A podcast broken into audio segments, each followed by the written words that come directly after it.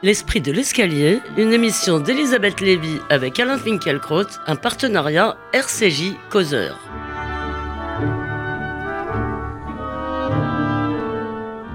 Bonjour à tous, bonjour Alain Finkielkraut. Bonjour.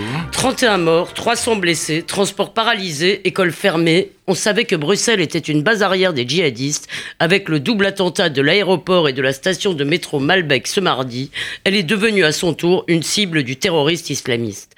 Du terrorisme islamiste. Et nous avons pu voir sur nos écrans les images désormais familières du deuil collectif, foule recueillie, minutes de silence, proclamation qu'on ne cédera pas et qu'on restera unique contre la barbarie. Et pourtant, symbole de notre impuissance, la peur d'un nouveau carnage a eu raison de la marche contre la peur qui était prévue aujourd'hui dans la capitale belge et dont les autorités ont demandé l'annulation.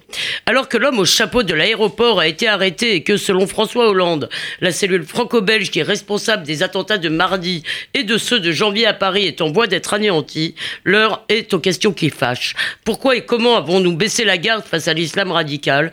À quel point la société musulmane européenne, européenne est-elle contaminée par l'idéologie des djihadistes? Est-il possible, est-il encore possible de gagner cette guerre?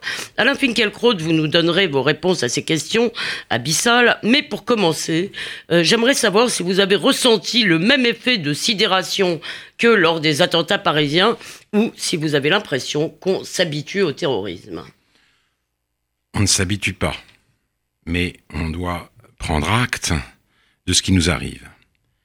La construction européenne repose sur un serment grandiose et même inouï au regard de l'histoire. Plus jamais de guerre entre les nations du vieux continent. Et cette idée c'est si bien ancré dans nos esprits, dans nos lois et dans nos mœurs, que la perspective d'un conflit armé inter-européen paraît aujourd'hui totalement incongrue. L'Europe post-hitlérienne vit sous le régime de la paix perpétuelle. La promesse a donc été tenue, et pourtant, la paix est en train de nous échapper. Nous vivions dans la quiétude, nous sommes désormais aux aguets. J'ai été, je dois dire, j'ai été, je dois dire, un peu soulagé dans l'accablement que j'éprouvais au lendemain des tueries de Bruxelles, quand j'ai appris que la même équipe avait préparé les attentats de Paris et de la capitale de l'Europe. Mais le président de la République m'a refroidi.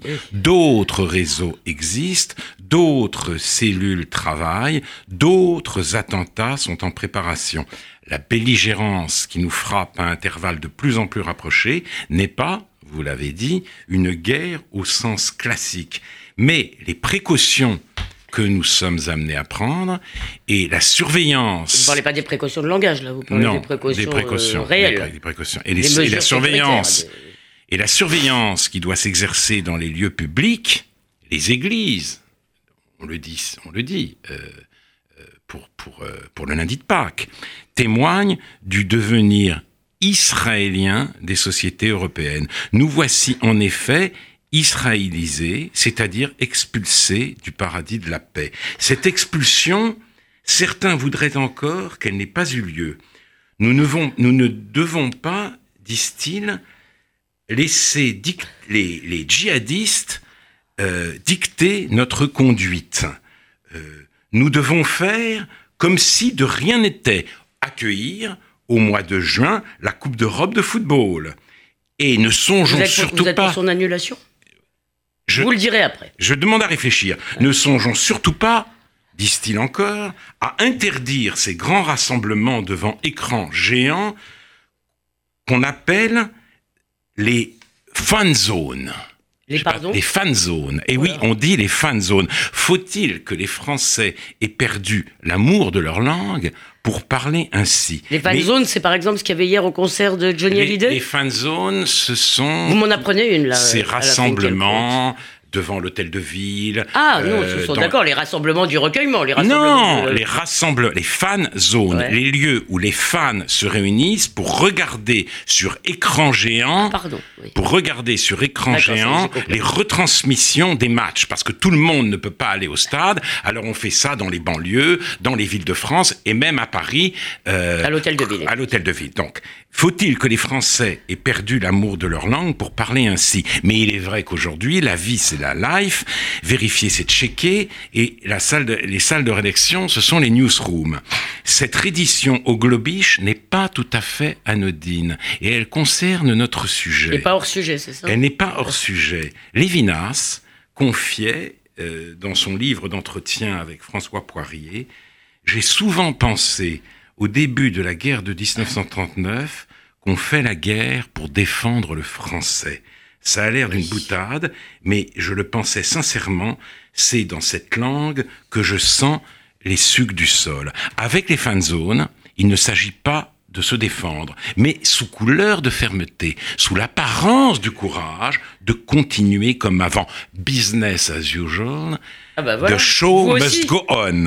Il y a des raisons commerciales à cette obstination, mais elle n'est pas raisonnable. Elle veut dire simplement que face au djihad, le Homo festivus economicus a une nouvelle devise panem et circenses et bellum. Mais Je ne suis pas sûr que ces exigences soient longtemps conciliables. Alors, euh, vous me, vous m'inspirez euh, tout de même une interrogation, c'est que euh, tous ces rituels euh, de euh, foule recueillie, de minutes de silence, euh, de rassemblement, ben finalement, il ressemble un peu à ces fan zones que vous venez de décrire. Vous venez de décrire, et quand même,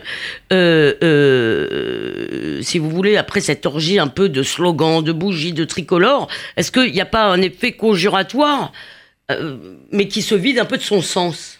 C'est pas tout à fait la même chose. C'est pas tout à fait la même chose. Les gens éprouvent le besoin de se retrouver, de se réunir et aussi de rendre hommage aux morts. On peut le comprendre. Ce qui me dérange un peu, c'est l'idée d'un rassemblement contre la peur. Parce que la peur est là. La peur, encore une fois, c'est la moindre D'ailleurs, il a été annulé.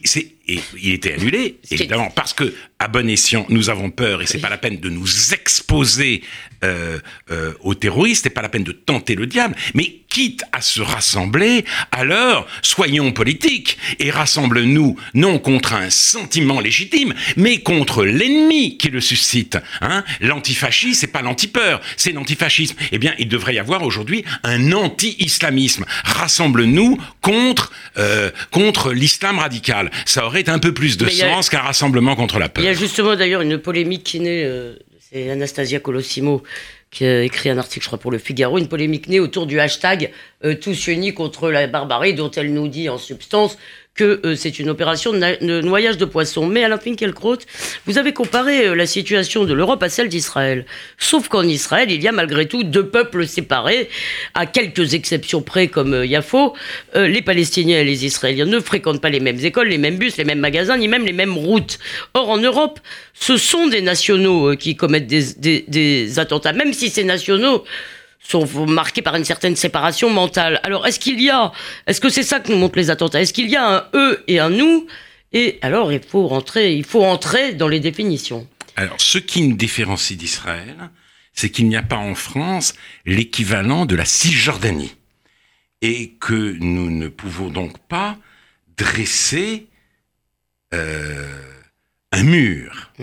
Nous ne pouvons pas non plus. Qui pensent que le 9-3 est occupé. Nous ne pouvons pas non plus espérer qu'un compromis territorial améliore la situation, ni craindre qu'elle l'aggrave. Pour le reste, nous sommes, comme les Israéliens, soumis à la double injonction de ne jamais baisser la garde et pas seulement justement en Cisjordanie, mais aussi, euh, pour parler des Israéliens, à Petar Tikva, à Tel Aviv ou à Jérusalem. Nous, nous sommes donc soumis à cette double injonction, ne jamais baisser la garde et ne pas regarder tout arabe comme un terroriste potentiel. La tâche qui nous échoit consiste à circonscrire un ennemi insaisissable. Vous voyez la difficulté. Donc, qui est eux? Telle Oui. est la question. Parce Alors que- je répondrai. Parce que simplement, il me semble que euh, pendant très longtemps, on était dans une sorte de confort qui était, dans somme, d'un côté, il y avait l'islam gentil, de l'autre côté, l'islamisme méchant. Il semble qu'il y ait peut-être un continuum, mais vous, Il y a- mais oui, vous allez me répondre après. Non, non, je, Pardon. je répondrai à vous et à moi-même, ouais. puisque j'ai j'ai posé la question avant que vous me la reposiez. Pardon. Qui est eux? Telle est la question. Je répondrai tous ceux qui, en parlant de nous, disent eux. Tous ceux qui refusent l'intégration et choisissent, et choisissent, comme ils le disent eux-mêmes, comme ils le proclament, de se désavouer de la communauté nationale. Dans une interview à euh, Marianne, Pascal Boitard, euh, qui était, euh, Qui était la- ministre des droits de la femme, secrétaire oui. d'État des droits de la femme dans le l'avant-dernier euh, gouvernement Valls. Vos fiches sont meilleures que les miennes. Et que disait-elle? Elle disait que dans beaucoup de quartiers, les femmes sont cantonnées à certains espaces, le foyer, la sortie d'école, et elles sont absentes d'autres lieux, comme les lieux sportifs ou les Et tout récemment, un reportage du Parisien nous apprenait qu'à Sevran, patrouillent des rabatteurs en djellaba avec de grosses barbes qui invitent les chrétiens à se convertir et disent aux musulmans la mosquée vous attend. Ce communautarisme ne mène pas toujours au djihad, mais à sa manière, il nous fait la guerre aussi. D'accord, mais est-ce qu'il révèle une différence anthropologique qui serait en quelque sorte euh, irréductible Est-ce que parce qu'on a beaucoup, par exemple, euh, dans le cas de dans le cas de la Belgique, là, on a parlé euh, de la question euh, a émergé une espèce de question rifaine. C'est-à-dire, on nous explique des structures familiales, des coutumes, des traditions venues en fait du RIP et qui sont en quelque sorte inassimilables. Est-ce que c'est ça la question, euh, Alain Finkielkraut Est-ce que nous devons reconnaître que face à un certain type de différence, donc peut-être sur laquelle le- que vous venez de définir, mais sur laquelle peut-être nous reviendrons, est-ce que l'échec est programmé d'avance? Euh, je ne dirais pas les choses ainsi.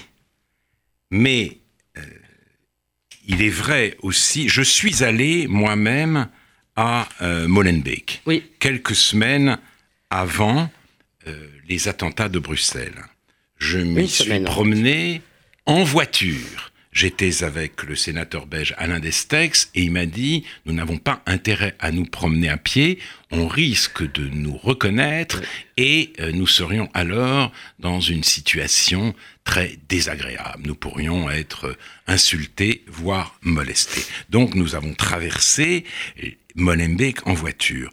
Toutes les femmes étaient euh, voilées en voiture, qu'elles- qu'elles- qu'elles veut soient à dire que- pied ou qu'elles soient en Ce qui veut voiture. dire qu'il y avait La- exclusivement des musulmans? Bah, dans les Donc, dans les quartiers de Molenbeek, Molenbeek fait 100 000 habitants. Je n'ai Ouais. pas vu toutes les Oui, rues oui, de cette sûr. immense commune au cœur de Bruxelles, mais dans les quartiers que j'ai traversés, les rues que j'ai vues, euh, toutes les femmes étaient voilées, tout le monde, tout, tout- tous les gens étaient d'apparence musulmane, euh, parce que quand les, les femmes étaient voilées, les hommes portaient des djellabas ou des burnous, les enseignes des boutiques étaient rédigées en arabe et euh, les supérettes montraient euh, des produits en plastique très bon marché. Nous étions hors de l'Europe, au cœur de l'Europe. Et évidemment, devant ce phénomène, je suis étreint par le sentiment du trop tard.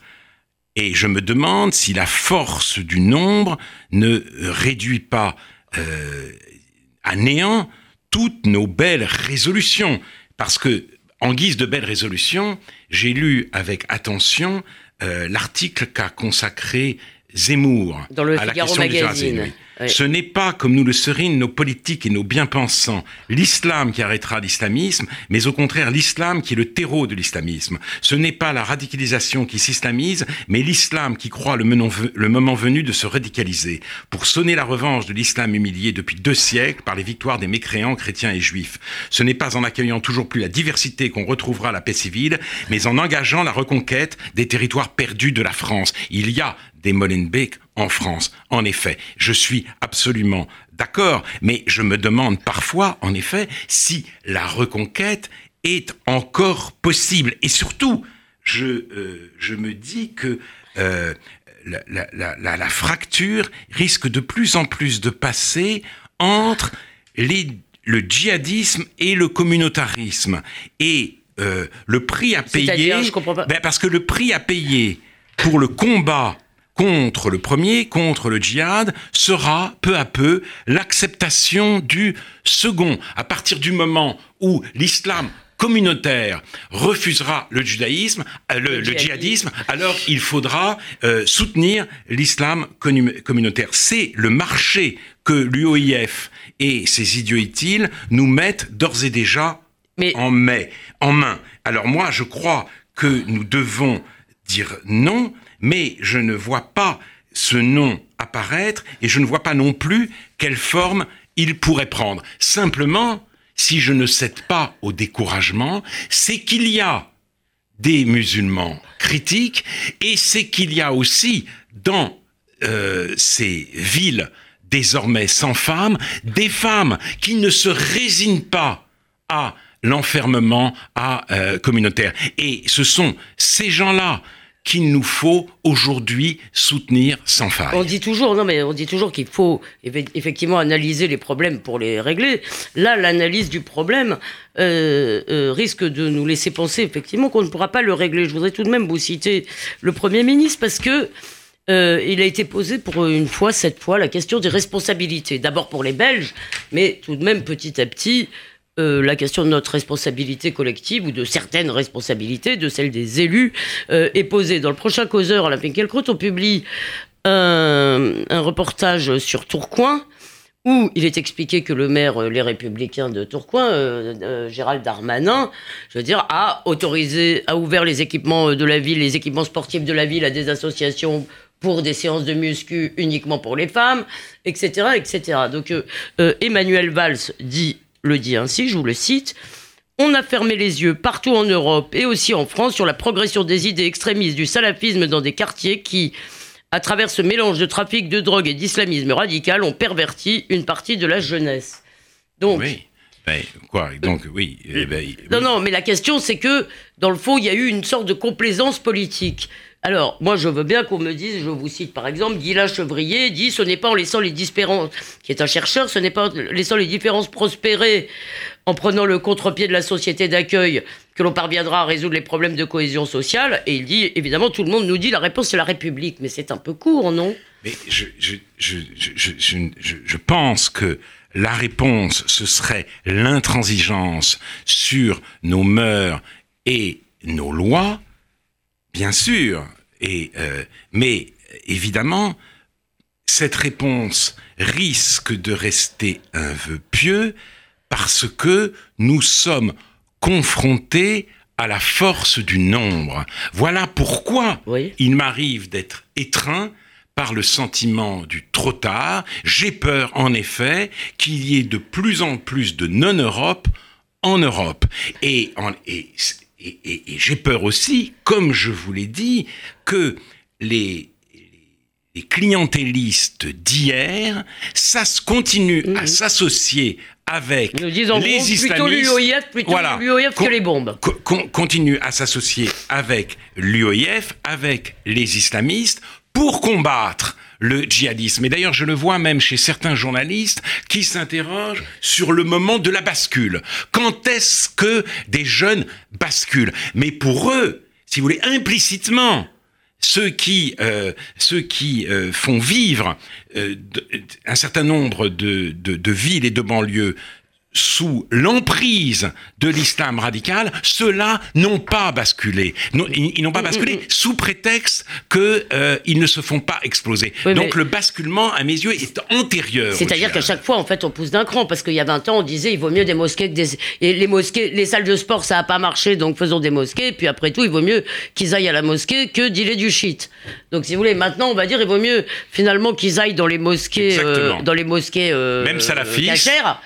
Plutôt, en effet, que, que, d'aller en Syrie. D'aller poser des bombes. Sauf que euh, c'est un peu incohérent, puisque ce que vous avez démontré, c'est précisément que c'est et, ce, que, ce que Gilles Kepel répète maintenant souvent, c'est quand même que c'est dans le salafisme mais je dirais, oui, d'une part, c'est évidemment euh, le, foyer du djihadisme, c'est le salafisme. Gilles Kepel l'a montré. Mais j'ajoute que quand bien même nous arrivions à vaincre euh, Daesh et à en finir avec le euh, djihad, ce salafisme-là, cette rupture, cette sécession avec la société française, avec l'Europe en général, poserait un problème très grave et nous ne pouvons pas nous en, nous en satisfaire. du séparatisme, vous voulez dire, vous parlez d'un séparatisme qui serait purement culturel. Mais euh, juste un mot, euh, même si ce n'est pas votre spécialité quand même, sur le débat euh, en quelque sorte sécuritaire, très vite, des voix s'élèvent aujourd'hui pour demander qui une, paire de, une peine de perpétuité réelle, qui euh, le l'enfermement, disons au nom du principe de précaution en quelque sorte, l'incarcération de tous les fichiers S, euh, puisque dans le fond les gens se disent après tout tous les djihadistes, tous les poseurs de bombes se recrutent dans ce dans cet ensemble, donc si on met tout le monde en tôle, ça va quand même régler le problème. Euh, quel est votre Est-ce que vous avez d'abord est-ce que vous en avez une? Non, je, je, pense que la question de la perpétuité réelle. Ne, ne, devrait pas être d'actualité, ça n'a pas vraiment de sens aujourd'hui, euh, je, je, je, je, pense qu'on devrait plutôt s'inquiéter de voir que l'un des deux kamikazes de Bruxelles a été condamné à 9 ans. de prison pour un braquage et tentative de meurtre sur un policier et qu'il a été euh, il a obtenu une libération conditionnelle au bout de 4 ou 5 ans, puisque en 2015, euh, où il était déjà dehors. déjà, déjà c'est quand même euh, pas cher payé, me semble-t-il. Oui, les 9 ans, c'est pas, cher payé. Les 9 ans, c'est pas cher payé. Si, et en plus, il n'a fait que la moitié de sa peine. C'est ce laxisme judiciaire-là qui devrait nous amener à réfléchir, il témoigne de ce que j'appellerais la plénélisation des esprits dans la justice.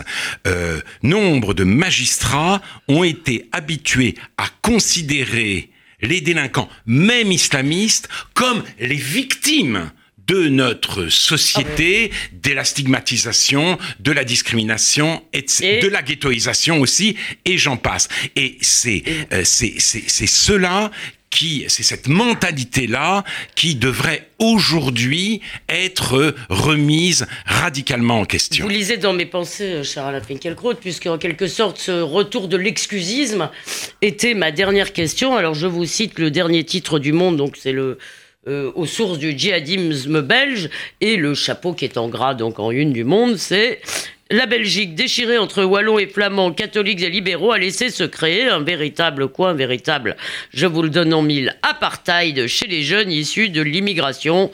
Dans les quartiers les plus pauvres de euh, Bruxelles, le chômage des jeunes s'élève jusqu'à 60% et nourrit la dérive vers la délinquance et le radicalisme. Alors je suppose que vous avez sans doute lu le reportage que Florence Ovna a fait dans un lycée, euh, disons, euh, d'une sorte de ZEP autour de Bruxelles. Alors, est-ce que vous avez, vous, le sentiment que cette, disons, cette volonté d'excuser, cette, cette recherche des causes sociales, cette, ce compassionnalisme sont, ne sont pas tout de même en voie de recul? Ben, la preuve que non. Bah, non, mais le monde n'est pas toute la. Le, le monde, c'est quand même, reste encore le champ de référence. Mais surtout, euh, Manuel Valls a dit, il y a quelques semaines, j'en ai assez de ceux qui cherchent à euh, donner des explications sociologiques à ce qui s'est passé. Cette déclaration, comme vous vous en souvenez, a soulevé euh, des protestations, un véritable une levée de boucliers. Cette protestation qui rompait d'ailleurs avec le, un précédent discours de Manuel Oui, bien entendu, puisque c'est lui-même qui avait parlé au lendemain des attentats de l'apartheid français du 11 janvier, de l'apartheid et, territorial qui pouvait, euh, ethnique, etc., qui pouvait régner en France. Mais euh, surtout, on a, on a dit que euh, ainsi Manuel Valls prenait parti, prenait contre euh, si vous voulez, lumière, contre la volonté de savoir, contre le courage de se servir de son propre entendement, le célèbre sapere aude de Kant, il prenait donc le parti de l'ignorance et de l'obscurantisme. Il, a eu une phrase malheureuse tout de même en disant comprendre c'est justifier. Oui, c'est une phrase malheureuse. C'est une phrase malheureuse, mais ce qu'il cherchait à dire, ce qu'il demandait, c'est qu'on arrête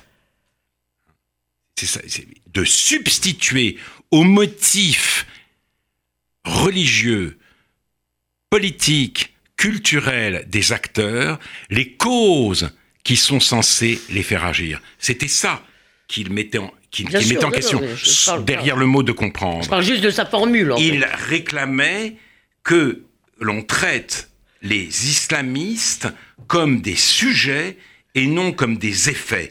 Effets de la pauvreté, du chômage, de la stigmatisation ou de la ghettoisation. Et qu'on s'arrête une seconde d'ailleurs à ce mot de ghettoisation. Il vivrait dans des ghettos. Mais enfin, quand même. C'est ce que dit Marwan Mohamed. Hein. Oui, bien sûr. Dans le, dans, le, dans le même numéro du Monde intitulé Résister. Voilà. Et ce numéro du Monde, d'ailleurs. Euh, d'anthologie, d'anthologie. Résister. Des ghettos. Des ghettos, quand même se souviennent, les ghettos de Lodz, les ghettos de Varsovie étaient fermés. On ne pouvait pas en sortir. Les ghettos, les, prétendus ghettos de, euh, d'Île-de-France sont, sont à un quart d'heure de euh, la gare du Nord ou du Châtelet. On peut faire un usage métaphorique du mot. on ne peut pas parler de ghetto pour, C'est surtout un des endroits, pour des endroits dont les gens ne cessent de sortir. Donc ce mot est, euh, est, faux.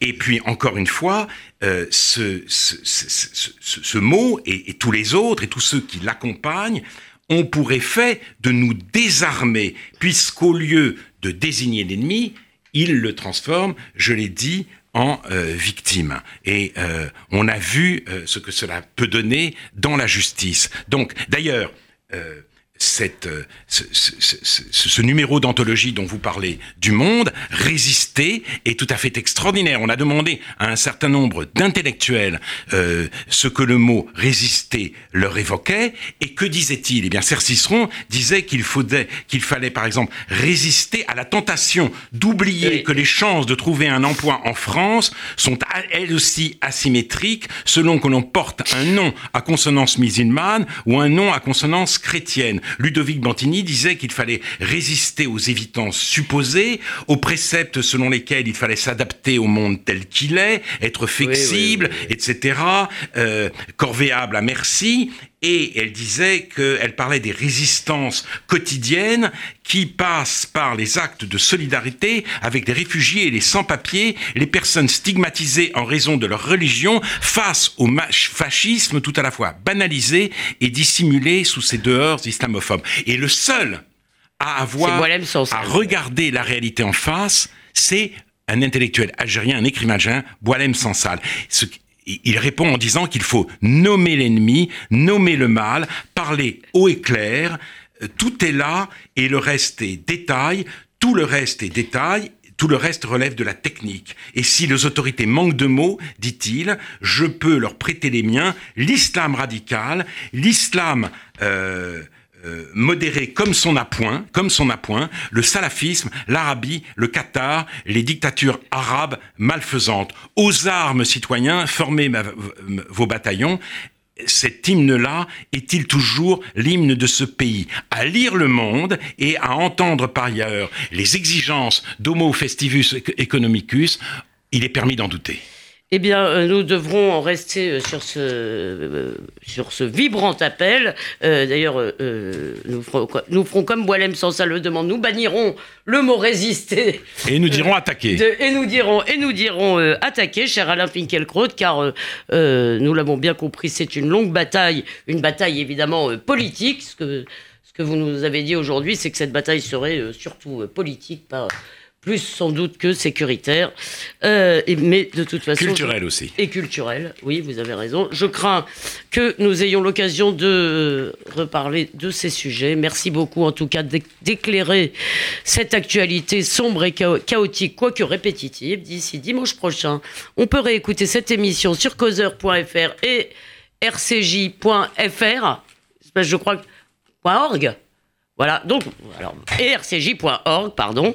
Et on vous lit toujours dans le dernier numéro de Causeur. Bonne semaine à vous, Alain Finkielkraut, et à vous tous, chers auditeurs.